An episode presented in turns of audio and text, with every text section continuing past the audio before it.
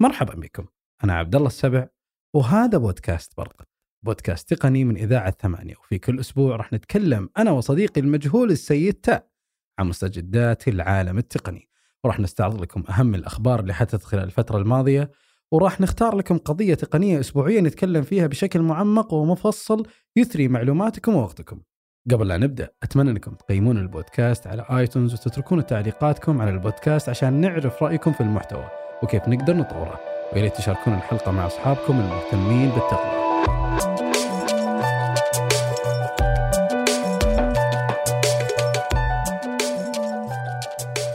طبعا حلقة الأسبوع هذا معانا الحبيب والعزيز عبد العزيز الحمادي. أهلا.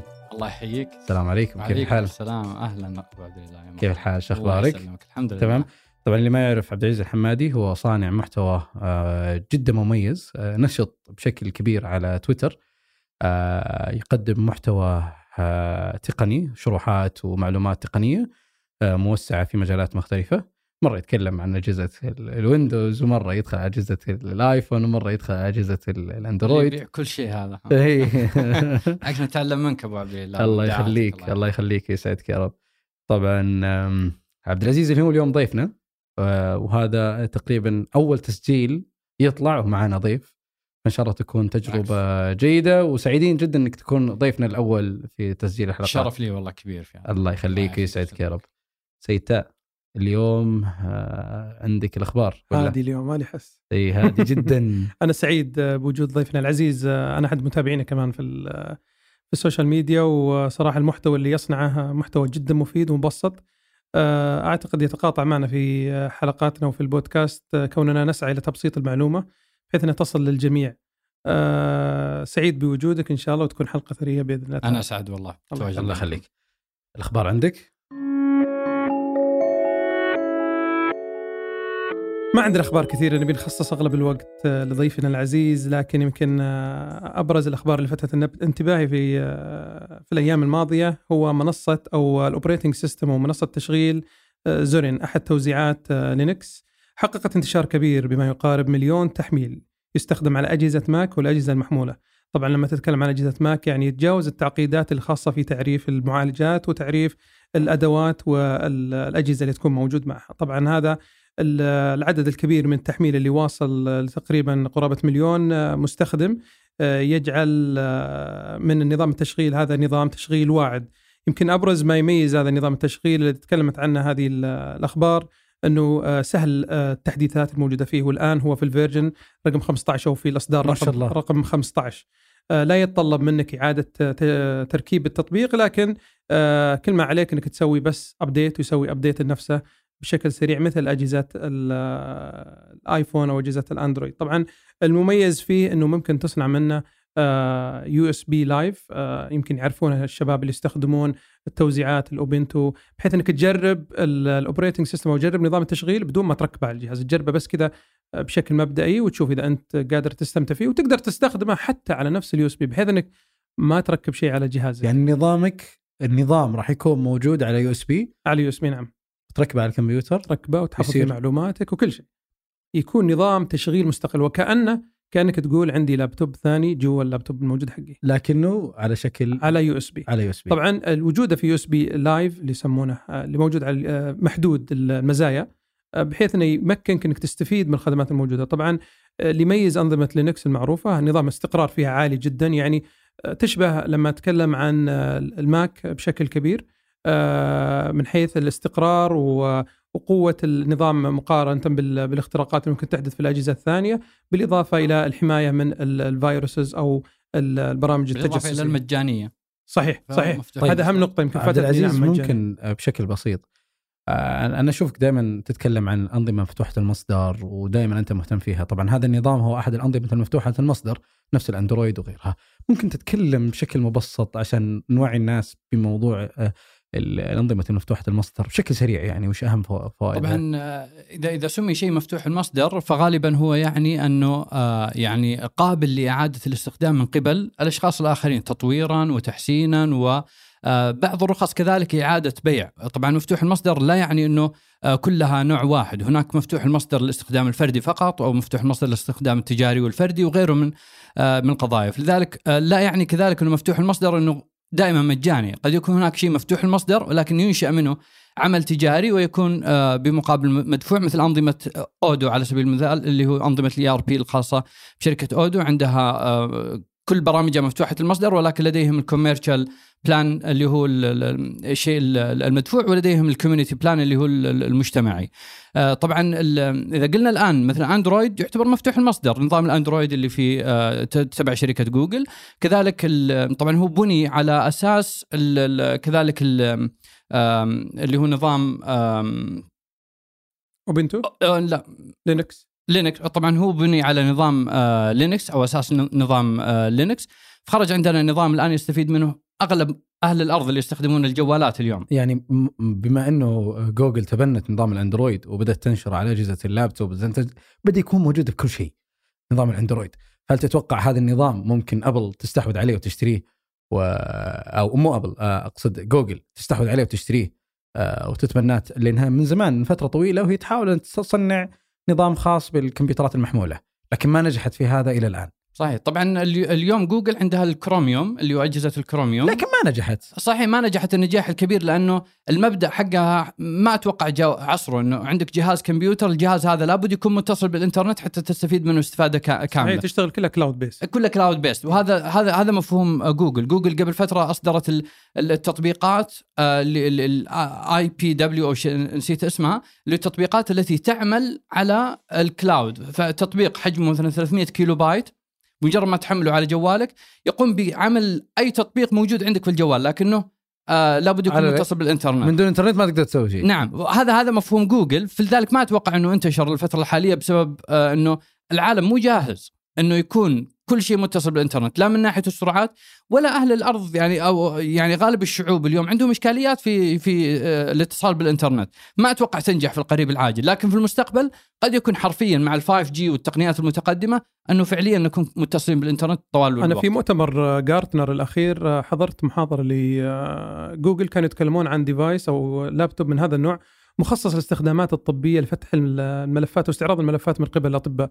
وبالتالي آه، يبعد عن الأطباء هاجس تعطل الأجهزة وقت وقت العلاج. يعني يقول الجهاز صار مثل الورقه البيضاء. آه، بس تشبك على النت خلاص يدخل يصير نفس الجهاز هو هو حقك. فيصير عبارة أصلا الأجهزة عبارة عن خلينا نقول نافذة مطلة على آه، النظام حقك. فلو خرب الجهاز افتح جهاز ثاني ادخل بال user name وال password تدخل على نفس الشاشة حقتك والاستخدامات والملف وتقدر تفتح. خرب الجهاز هذا افتح الجهاز الثاني خرب الجهاز الثاني اشتغل الثالث. فما انت مقيد بالجهاز مقيد بالكلاود أو الحوسبة السحابية الموجودة اللي تقدر تدخل عليها إذا أخذناها ترى بنطاق ضيق أو بنطاق مصغر على شركات. أتوقع شركة أو بنك الراجحي مسوي تجربة جدا رهيبة في مبناهم الجديد.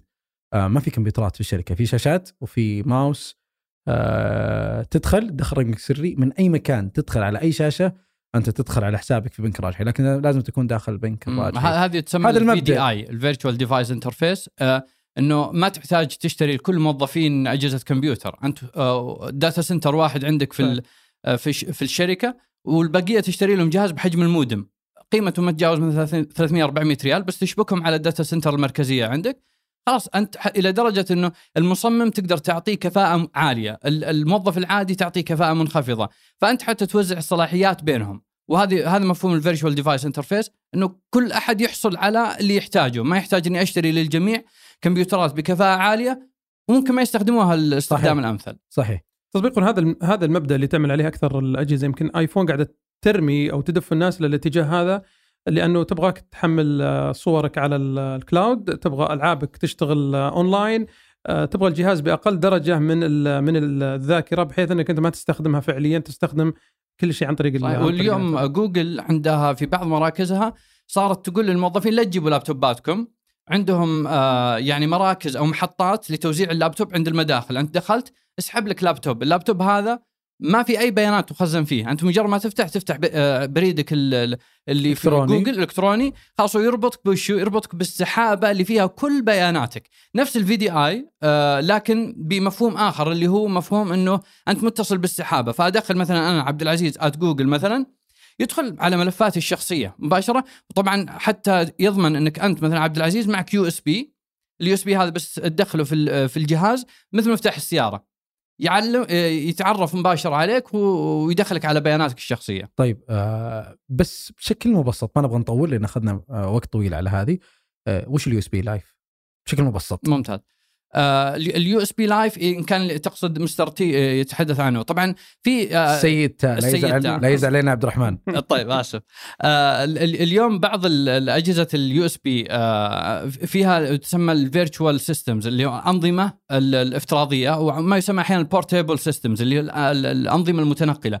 وهذه تعمل بالمناسبة على الويندوز وكذلك على الاوبنتو وغيره واللينكس بتوزيعاته كاملة. فأنا أريد أن أنتقل من آه يعني آه إلى إلى مكان آخر لكن ما معي لابتوبي فمعي USB. ال USB هذا أنزل عليه ال- ال- النظام الإلكتروني الخاص بي. أروح أربطه مباشرة في ال- في, في الجهاز الكمبيوتر ما ما ما يشغل لي ال- النظام الآخر يشغل لي النظام الخاص بي أنا من الإقلاع من إقلاع الويندوز نفسه أو إقلاع اللينكس يشغل لي ملفاتي از از فبمج... أو كما هي. فبمجرد ما أقوم بحفظ أي ملفات أو آه، يعني عمل أي شيء في النظام يقوم بتخزينه في هذا الفلاش يعني الويندوز يدعم هذا الموضوع. نعم يدعم هو ما يحتاج هو ما يحتاج ويندوز هو أي جهاز. صحيح. أي لا لا جهاز أهم دقيقة شيء من ال- كنظام كوبريتنج سيستم الأجهزة آه، أو تقدر تحط الويندوز. يعني مثلا أنا ما صحيح. أحب لينكسس صحيح صحيح. إيه. لايف فيه كثير. اي بس خلاص. يعني نكتب ويندوز لايف وفي يعطيك معلومة اللينكس هي تشغل أكثر أنظمة ال ال ال ال آه، الاستضافات ال hosting حول العالم. فأغلب مواقع الإنترنت اليوم إيه. آه، اللي اللي تشغلها خوادم تعمل باللينكس. آه، أغلب الناس ما يدري يحسب إنه ويندوز لكن الويندوز ياخذ كمية قليلة جدا لكن اللينكس فائدته عمت مو بس الأفراد. الآن أغلب الأنظمة اللي موجودة عندنا مثلا آه، في العالم مستضافة داخل أنظمة لينكس. حرفيا مثل ما ذكر سيد تا اللينكس يعني فتح كبير على البشرية. أنا بس أنصح ال- المهتمين إنهم يبحثون في جوجل عن الأنظمة ال live سواء اوبنتو زورين أو ولا حتى أي تطبيقات live operating system وجربها تراها تجربة مرة ممتعة ما تضر الأجهزة آه، هي تستخدم بس على ال USB كأن اللابتوب حقك على ال USB. جربها وامسحها وتقدر تسوي لها download مباشرة على ال على طيب اليو السيد تاء يزعجنا دائما بالوقت؟ فترى أخذنا 12 دقيقة في هذا طيب. المحور. الخبر الثاني؟ الخبر الثاني والأخير ما راح نطول فيه. طبعا الكل يعرف إنه آه، واتساب أطلقت ال- آه، النظام الليلي أو ال- آه، يسمونه. الوضع الليلي. الوضع الليلي نعم.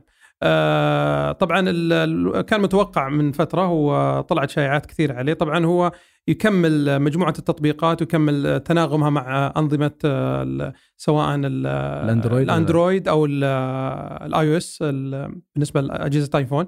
وهذا بيساعد الناس آه، إنها تتأقلم مع الوضع الليلي في كافة التطبيقات بحيث إنك لما تفتح تخرج من تطبيق لتطبيق تراها كلها بالوضع المريح لل- للإبصار في الفترة المسائية. طيب طبعا احد أحد الفوائد في الوضع الليلي آه، واللي يغفل عنها كثير من الناس صحيح انها أيضا تحافظ على البصر في الليل وإنه ما تجهره ال- ال- الإضاءة لكن يعني يقلل من استهلاك البطارية في في الهواتف. آه، حتى في تجربة موجودة في اليوتيوب تجد إنه جوالين جنب بعض واحد بوضع ليلي وواحد بوضع عادي. تلاقي إنه الوضع العادي آه، يستنفذ البطارية أسرع من الوضع الليلي. في عام 2018 نهاية 2018 بداية 2019 أنت نشرت تغريدة كتبت أهم فوائد الوضع الليلي. كانت تقريبا فيها ست آه، فوائد آه، وأنا اعتمدتها كمصدر آه، في أحد الأخبار اللي كتبتها في الإندبندنت عربية. شرف. فممكن تعطيني أهم الست فوائد اللي أنت ذكرتها؟ آه هو ما أتذكر الستة كاملة لكن يعني صاحب. المعلومة ما يذكرها. طيب لاني أنا أنا أذكرها أقولها. آه، اي تفضل. قلت انه تساعدك في النوم بشكل أريح. إذا أنت تشيل الأرق صحيح. تشيل الأرق لأنه أنت إذا استخدمت الوضع الليلي آه، عيونك ما تكون مجهدة هذه الميزة الثانية. آه، لا وأيضا على الميزة الثانية أنه أيضا يقتل الوضع اللون الأزرق اللي تبعثه الشاشات. اي اللون الأزرق ترى يؤذي العينين بشكل جدا كبير. آه، الميزة الثالثة ذكرت أنه يحافظ على البطارية. الميزة ال- ال- الرابعة والخامسة صراحة ناسيها توقعتك إنه أنت تبي تذكرها. لكنه فوائد الوضع الليلي تتع... يعني ميزته بشكل كبير إنه يقلل الإجهاد على العينين بالليل. ولا عبد العزيز؟ جدا. وأكثر الناس للأسف قبل ما يروح على السرير أو عفوا هو على السرير يروح يفتح الجوال وعلى الوضع ال- ال- الكامل فيسبب هذا أول شيء الصداع ويسبب كذلك الأرق. وذكرت هذا دراسات كثيرة. فلذلك أهم أمر طبعا آه إنه إذا ذهبت إلى السرير ومعك الجوال دائما ضع الوضع الليلي أو وضع الشاشة الصفراء اللي تشيل لك الضوء ال- الأزرق. طيب الضوء الضوء الأزرق يؤذي العينين بشكل جدا كبير. آه، طبعا تفعيل الوضع الليلي آه، في الواتساب أو أي تطبيق ثاني آه، يكون إنه أنت من إعدادات جهازك. فإذا أنت تبي تتكلم ترى عن اندرويد وأنا بقول طريقتها في في الويندوز في الآيفون. فكل اللي عليك إنه أنت تروح الإعدادات وبعدين تروح الشاشة والإضاءة. راح يكون في المظهر تختار المظهر الداكن. إذا فعلت المظهر الداكن كل التطبيقات الداعمة للوضع الليلي راح تتحول للوضع الليلي بجانب النظام راح يتحول للوضع الليلي وتقدر تخليه بشكل تلقائي. يعني مثلا تقول له بعد الساعة 6 بالليل أو أول ما الشمس تغرب يتحول الجهاز الوضع الليلي. بخصوص الأندرويد. الأندرويد قريب من هذا الأمر بس تسحب الشاشة من فوق وهي طبعا تختلف من شركة لشركة لكن تسحب الشاشة من فوق لتحت. وتلاقي فيه كذلك العبارة هذه تختلف من جهاز إلى آخر اللي هو تفعيل آه، الوضع الظلام أو الوضع الليلي وكذلك فيه آه، يعني الحفاظ على البصر وغيره من الألفاظ مجرد ما تفعلها من الإشعارات إذا سحبت الشاشة من فوق لتحت آه، تتفعل لك مباشرة في أغلب التطبيقات. آه طبعا أنصحكم نصيحة إذا تبغى تفعل الوضع الليلي آه وأنت مستخدم أجهزة الأندرويد أو حتى أجهزة الويندوز يدعم الوضع الليلي؟ صحيح الو- الويندوز والماك كذلك. اي الماك كمان آه اكتب بس اسم جهازك مثلا لو جهازك ماك اكتب ماك تفعيل الوضع الليلي راح يطلع لك الشرح جميل صحيح. بشكل سهل بشكل سهل وسريع أجهزة الويندوز أيضا أجهزة صحيح. الأندرويد أيضا لأن كل جهاز مختلف لكن الآيفون نفس الخيار اللي أنا ذكرته اللي هو آه. الإعدادات ال- الشاشة والإضاءة المظهر مظهر الداكن آه، أحيانا في الويندوز ما يكون اسم الوضع الليلي يكون آه، اسمه التباين فتضغط زر الفار الأيمن وبعدين آه، آه، العرض آه، بعدين في تنزل تحت تلاقي فيه التباين بمجرد ما تغير اللون اللي هو تباين الألوان أو شيء زي كذا يتم تغيير كامل الشاشات والنوافذ إلى اللون ال- كذا عيونك راح تكون مرتاحة أقل إجهاد عمر البطارية أكثر وكمان راح تكون مرتاح أكثر. آه عندنا خبر آه ثالث أو خلصنا لا سيد تعبت اني أقول الخبر الثالث. إي الخبر الثالث. صراحة والله تعبنا.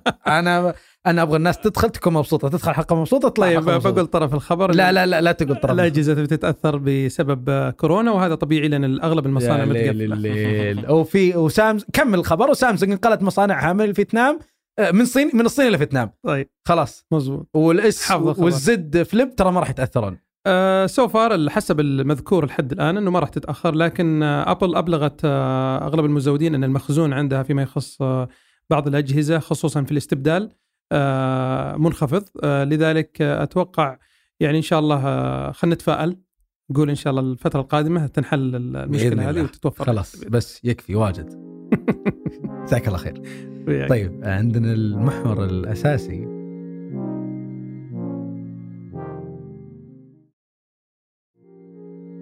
آه، أنا جايب عبد العزيز لأنه في في محاضرة ألقاها في فوتوتوكس آه، في الكويت. آه، تكلم عن كلام صراحة جدا رهيب عن الذكاء الاصطناعي.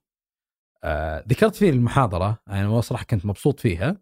آه، أنه ال- الكاميرا في المستقبل بسبب الذكاء الاصطناعي ما يحتاج إنه أنت تكون محترف تصوير. ممكن تختار خيارات بسيطة وتفتح الكاميرا وبعدين هي تقول لك ترى روح يمين روح يسار آه، بهذه الطريقة راح تلتقط التقاط أفضل. وذكرنا قبل التسجيل عن موضوع الأوزمو. فممكن ت- نشرح للناس وش راح يغير في حياتنا الذكاء الاصطناعي. بس خلينا نتكلم أول شيء بالكاميرا لأنه ناخذ مدخل عشان نضرب عليه مثال. بعدين نتوسع بشكل آه، أوسع. كيف راح يغير حياتنا؟ كيف راح يغير طريقتنا في الحياة بشكل كامل؟ آه، المجال مفتوح آه، لك بشكل كبير. الله يعافيك. طبعا بالنسبة للذكاء الاصطناعي بس خلينا ناخذ أول شيء تعريفه وبعدين ندخل على مثالك. ما عندي مشكلة. الذكاء الاصطناعي حرفيا هو كيف نجعل الآلة آه، يحاكي تفكيرها تفكير البشر. ليس هكذا فقط بل إنه تجعل تفكير الآلة تستطيع اتخاذ القرارات آه، بناء على ال- ال- التجارب السابقة فتحسن من اختياراتها وتجاربها. هذا التعريف الذكاء الاصطناعي العام. آه، بالنسبة للمثال اللي ذكرناه إنه عندنا الآن أجهزة آه، الكاميرات آه، المختلفة. طبعا نرى الآن مثلا أجهزة ال- ال- الكاميرات بدأت تتطور. الآن عندنا ال DSLR بدأت تموت ويأتي شيء يسمى ال mirrorless وبدأت تدخل فيها تقنيات متقدمة مثل الذكاء الاصطناعي ونحوه. دراسات بعضها ذكرت انه الكاميرا في المستقبل إذا دخل فيها الذكاء الاصطناعي بنضج عالي ستستطيع الكاميرا تصوير نطاق واسع من الصورة ومن ثم هي من تتخذ القرار ما هو ال- ال- ال- الموضع الأنسب لاقتصاص الصورة فيه وعمل ال- ال- التركيز داخل الصورة وتحسين الألوان وكل هذا في معزل عنك ما تحتاجك. أنت بس دورك وشو اعطيتها الإذن ب ب ب يعني بالتقاطها الصورة بقية الأمور الكاميرا هي من قامت آه، بها ومن ثم زودتك بالنتيجة بالنتيجة الن- النهائية. يعني مثلا أنا بصور منظر فأنا أقول للكاميرا ترى أنا هذا المنظر اللي أنا أبغى أصوره ممكن تقول لك الكاميرا لف يسار روح يمين. يعني كل شخص راح يقدر يكون احترافي أو تأخذ صحيح. مجال أوسع وهي تختار صحيح. جزء من الصورة هي, هي في الأصل ال- ال- اللي ذكرت الدراسة هذه تقول إنه هي بتأخذ الوايد التصوير آه، بنطاق واسع جدا ومن ثم آه، يعني آه، تقول إنه الجزء هذا أجمل بناء على يعني الذكاء اللي لديها وبناء على يعني كمية البيانات الهائلة في السابق بناء على الصور الجميلة كيف كانت تجربتها فتقول حتى أنت تمارس نفس ممارسة الصور الجميلة التي كانت في السابق الأفضل لك أن تأخذ جزء من البحر وجزء من الشمس وجزء من كذا فهذه كلها تعطيك نتيجة نهائية فأنت كمصور ما تحتاج الرو ما تحتاج الخام آه، قد قد تخزن عندك كخام لكن أنت في النهاية النتيجة اللي أعطتك هي الكاميرا في النهاية هي نفس اللي أنت كنت تحتاجها أو بتعمل بالخام أو أحسن. يعني بها. أو مثلاً أحسن.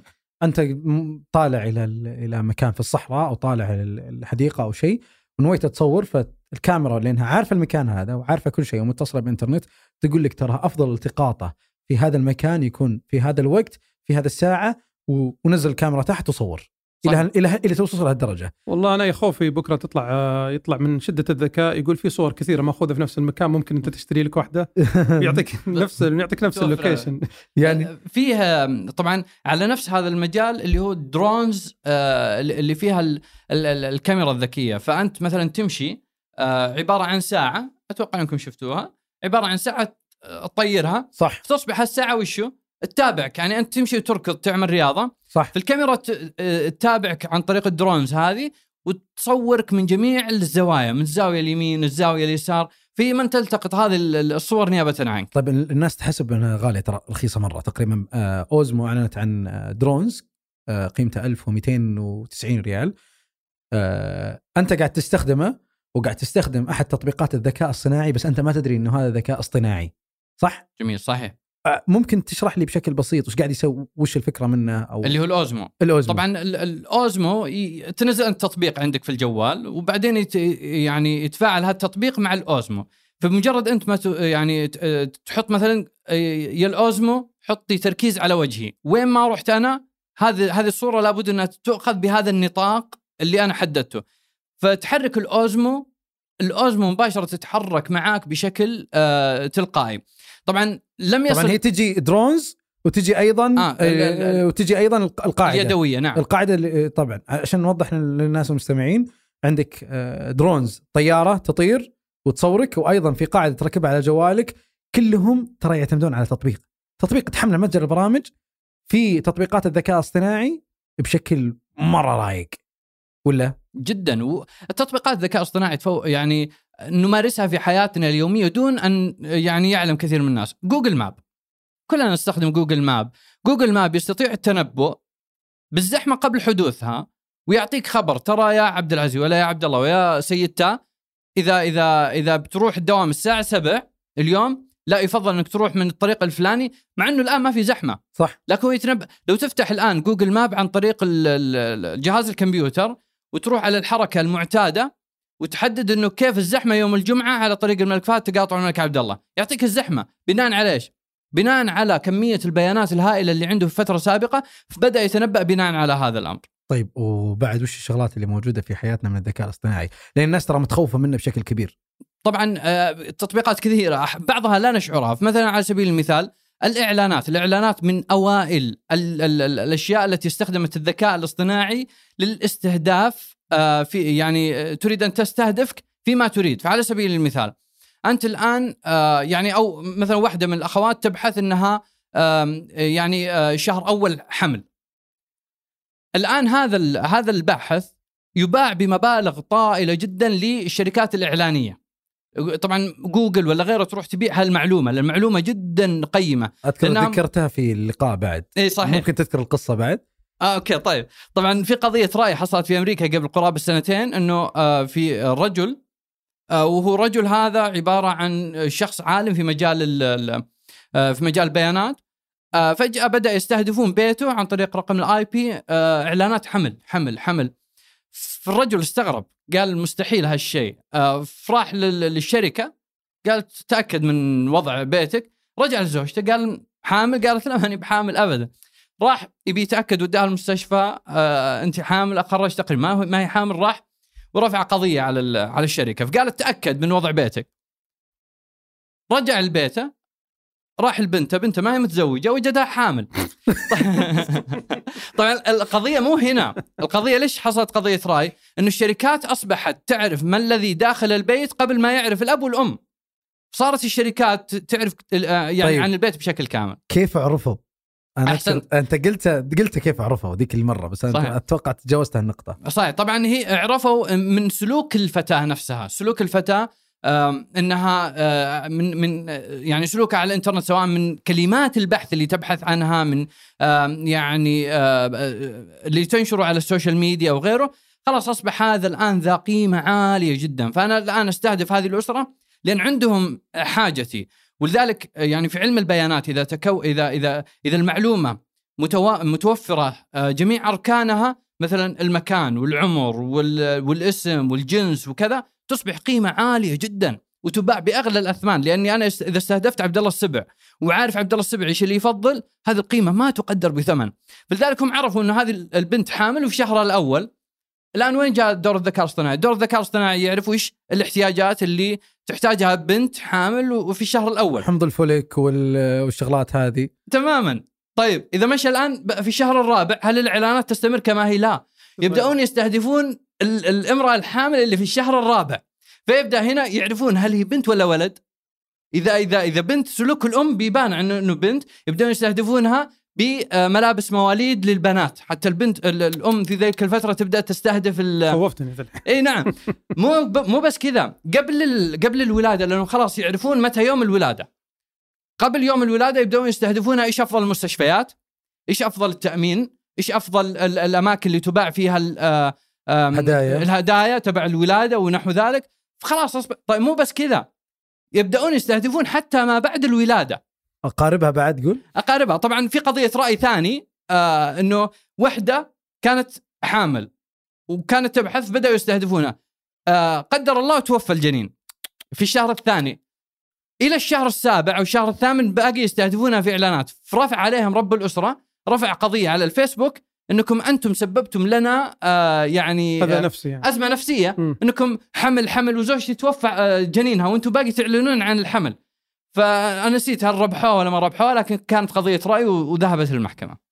أبو سيته أتوقع كنت أنت مرة مهتم في هذا إي. المقال لأن عندك تطبيقات واجد بس أتوقع ما شاء الله عبد العزيز خلاك منبهر. لا مخيفة طبعا التعامل مع البيانات. هذا واحدة من ال- الشغلات اللي يسمونها الأخلاقية في علم البيانات أو يمكن يصححني إذا أخطيت إنه فيها من الخطورة استخدام استخدام البيانات حتى وإن كان ترويج وتسويق يمكن أقول okay كويس والله مثلا بطلع أسافر فقاعد يرسلون لي عروض ما كنت بقدر أشوفها لو بحثت بنفسي وهذا الجانب المشرق منها. الجانب السيء هو استغلالها بشكل بشكل مباشر، استهدافي بشكل مباشر، بل بالعكس تحريضي على الشراء أحيانا أنا ما عندي رغبة في الشراء وهذا صارت لي في يعني أذكر مرة مرات أنا وعبد الله آه، كنا جالسين فكنا نسولف ندردش حول مدينة معينة بنسافر فيها فكنت أنا فاتح جهاز من أجهزة آه، جوجل. جوجل آه، اللي معها شاشة. آه، فطبعا ما في ما في يومين لو صرت كل ما دخلت يطلع لي ف- ال Booking يطلع لي في المد- في ال- في ال- في البحث يطلع لي فحسيت الموضوع آه، بالنسبة لي مريب لكنه منطقي طبعا. لما يشوف لا بعدين وريتك جتني تذاكر الطيران بعد على الانستغرام. الانستغرام إيه. عندي تكلمنا إنه إحنا بنروح دولة معينة. تمام؟ آه، الواتساب ولا فين؟ لا لا لا وإحنا جالسين في المكتب. wow. تمام؟ في مكتب وفي قهوة ما أذكر وين بالضبط. جالسين وتكلمنا عن ال- إن بنسافر. إيش رأيك نروح مع بعض؟ قال يلا توكلنا على الله. بعدين قلنا لا خلاص الكلام الاوضاع ما تساعد. استمرت الإعلانات عندنا تظهر. ما زال في تحريض على الشراء. إي والله. طيب أنا بنتقل يمكن بعد ثاني فيه الذكاء الصناعي فيما يخص استخدام يعني ما ما راح نروح شيء بعيد ب- بتكلم في المصانع وفي الصناعة بتكلم فيما يهم الناس ومتابعينا بشكل أكبر واستخداماتها في المنزل. فيمكن لو أسهبت فيها بشكل بسيط. جميل جدا. طبعا اليوم الذكاء الاصطناعي آه، ل- ل- له يعني تفرعات كبيرة جدا. فمثل ما نعرف الذكاء الاصطناعي في شيء يسمى ال- المشين ليرنينج اللي هو تعلم الآلة. الآلة يعني ربما المنزل يبدأ يتعلم من سلوكك الماضي. مثلا خلونا يعني نضرب مثال إنه أنت الآن في البداية المنزل آه، تطفى الأنوار الساعة 12 الليل تلقائيا بمفهوم إنترنت الأشياء على سبيل المثال. ولكن اذا إذا توفر مفهوم الذكاء الاصطناعي مثلا في المنزل يعرف والله عبد الله السبع ولا سيد إنهم ينامون الساعة 9 طيب عندنا ثلاث أربع ساعات صرف ضوء فيبدأ الكهرب من من هذا المفهوم يبدأ يتخذ قرار إنه إطفاء الأنوار الساعة التاسعة لأنه بناء على السلوك الماضي آه رأينا إنه عبد الله ما يحتاج الإنارة من الساعة الفلانيه للساعة الفلانية فيبدأ يتخذ هذا القرار. آه وعلى ذلك فقس. مو بس في المنزل. آه يعني أحد الزملاء عنده يعني آه، هو هو متخصص في الذكاء الاصطناعي قام ب وهو من البحرين آه، أذكره بالخير قام بابتكار زي الرباط يربط على الرجل. حلو. للاعبين. ممتاز. يتنبأ بأنه اللاعب قبل ما يجيب ما يجيه أي إصابة يجي للمدرب خبر ترى اللاعب الفلاني بيجيه إصابة بعد كم دقيقة أوف. لا تخرجه برا. ممكن تتكلم عنه بشكل أوسع. خلي طب- الناس تتكلم ممكن ما نذكر تفاصيله بشكل كبير لكن مهم. اذكر اسمه أو شيء على أساس الناس تقدر تبحث عنه. طبعا ال- الأخ محمد أبو علاء مسي عليه بالخير آه، عنده آه، ابتكار جدا رائع. وطبعا مفهوم هذا الابتكار نقدر نقسمه على وبروي لكم تجربة وإن كان ذكرتها أنا في الكويت أبى أعيدها. لكن آه هذا الرباط يربط على الرجل للاعب. طيب قرب لي الموضوع صار يحمس خلي الناس يسمعوا صوتك بشكل اوضح طيب. اللاعب آه، يربط ارجع شوي. طيب تحمست هذا إي، مرة. واضح عبد الله تحمس مرة. آه، يربط الرباط على آه، يعني قدم اللاعب. حلو. ومن ثم يقيس أداؤه في الملعب. حلو. فبناء على البيانات التي تجمع من هذا اللاعب وسلوكه في الملعب يبدأ ال- ال- ال- الرباط يعطي تقارير للمدرب. فالمدرب يستطيع معرفة إن سلوك اللاعب هذا سي س- يعني سيؤدي إلى إصابة وقد تكون الإصابة خطيرة. ومثل ما نعرف إنه إصابات اللعاب أحيانا مكلفة تكاليفها بالملايين. فلذلك هذا الرباط بيوفر ملايين على آه، بس النوادي. أنت تتكلم عن الإصابات اللي ناتجة العضلية. الاشتراك ولا الإصابات العضلية؟ يعني لا لا لا إصابات الاشتراك بين اللاعبين. أوه هذه أدق. إي إصابات لأنه هي تبنى على سلوك نفس اللاعب وطريقة لعبه. الله. نعم. في طبعا طبعا بنتكلم الآن عن بصمة السلوك أو ما يسمى بصمة السلوك وهو شيء يعني آه، آه، فعلا خارج الإطار البشري فيما فيما نعرف. فهذا الاختراع لو تم اخراجه كعمل تجاري بحت أتوقع سيوفر مئات الملايين من الدولارات أو الريالات على آه، كثير من الفرق. نرجع للمثال تبع ال- ال- السلوك. العالم البشري عندنا البصمات أنواع. في بصمة إصبع في بصمة عين بصمة وجه الآن بعض الدراسات تقول أن هناك شيء ما يسمى بصمة السلوك. بصمة السلوك. آه، رأينا قبل فترة آم، أحد البنوك ب آه، آه، ب ب يعني باقتحام البنك قبل حدوثه بناء على سلوك إجرامي. الكاميرا تنبأت بهذا السلوك المجرم قبل أن يقوم بعملية الإجرام. هذا بناء داخل على إيش؟ السعودية ولا خارج السعودية؟ لا لا خارج السعودية. حلو. فقاموا بالقبض عليه ووجدوا فعلا كان يريد يقتحم البنك. العب. نعم بناء على إيش؟ بناء على السلوك الإجرامي. فهناك شيء يسمى بصمة السلوك. بل بعض الدراسات تذكر إنه آه يعني وهناك في أبحاث تتحدث في هذا المجال أنه السلوك البشري عبارة عن بصمة لا تتكرر في أي مكان آخر. فأنت مشيتك وحركة رأسك وحركة يدك وحركة رجلك ما تتكرر في أي كائن آخر. فهذا يسمى بصمة السلوك فإذا كنت متلطم في الشارع ولابس نظارة شمسية وماشي الكاميرا ممكن تعرف إنه هذا عبد الله السبع أصلا. آه، أروي لك تجربة أخرى يعني بناء على الذكاء الاصطناعي آه، أو أحد تطبيقات الذكاء الاصطناعي اللي هي مشروع البيج براذر في في في في الصين الأخ الأكبر. وهو أكبر مشروع آه، ل- مراقبة. في العالم بل حتى يعني اخلاقيا في في حرب عليه كبيرة. مراسل البي بي سي ولو ترجعون له في عام 2018 آه، كان يريد يتحدى الحكومة الصينية. الحكومة الصينية قالت في 12 دقيقة سنقبض على أي مجرم. في آه، في أتوقع في العاصمة بكين. راح في مكان غير معلوم وأمامه الكاميرا فقال أنا أتحدى الحكومة الصينية أن تقبض علي الآن. في ثمان دقائق قبضوا عليه. العب. أنت لو جبت لي 50 صيني قدامي ما أفرق بينهم. مع ذلك هذا النظام يستطيع التفريق بين الصينيين على تشابههم فيما نراه. آه طبعا أنا كنت أريد أذكر اللي هو في النرويج آه قبل فترة كان عندهم شارع من الشوارع تكثر فيها الحوادث بشكل كبير جدا فعملوا كل ال- ال- ال- التجارب حتى يقللوا الحوادث ما استطاعوا فراحوا لواحد من أحد ال ال ال يعني المختصين في الذكاء الاصطناعي عفوا المختصين في البيانات إن كان صح التعبير آه فقالوا هذه البيانات عطنا إيش اللي ممكن نخرج به؟ قال لا أحتاج بيانات ال- ال- الطقس، أحتاج بيانات المستشفيات وبيانات المرور وبيانات الشرطة. كل بيانات الدولة. أعطوها البيانات حللها خرج بقرارات، القرار الأول إنه واحد من التقاطعات لابد يوضع فيه مطب لمدة خمسة أيام في السنة، يبدأ من الوقت الفلاني وينتهي الوقت الفلاني. تقاطع فلاني يوضع فيه إشارة. سبعة أيام في السنة، لابد إنه يكون في دورية مرور آه، آه، في الساعة الفلانية من اليوم. وبدأ يتخذ قرارات بناء على البيانات. 96% نسبة تخفيض الحوادث. ما شاء الله. راحوا له قالوا إيش سويت؟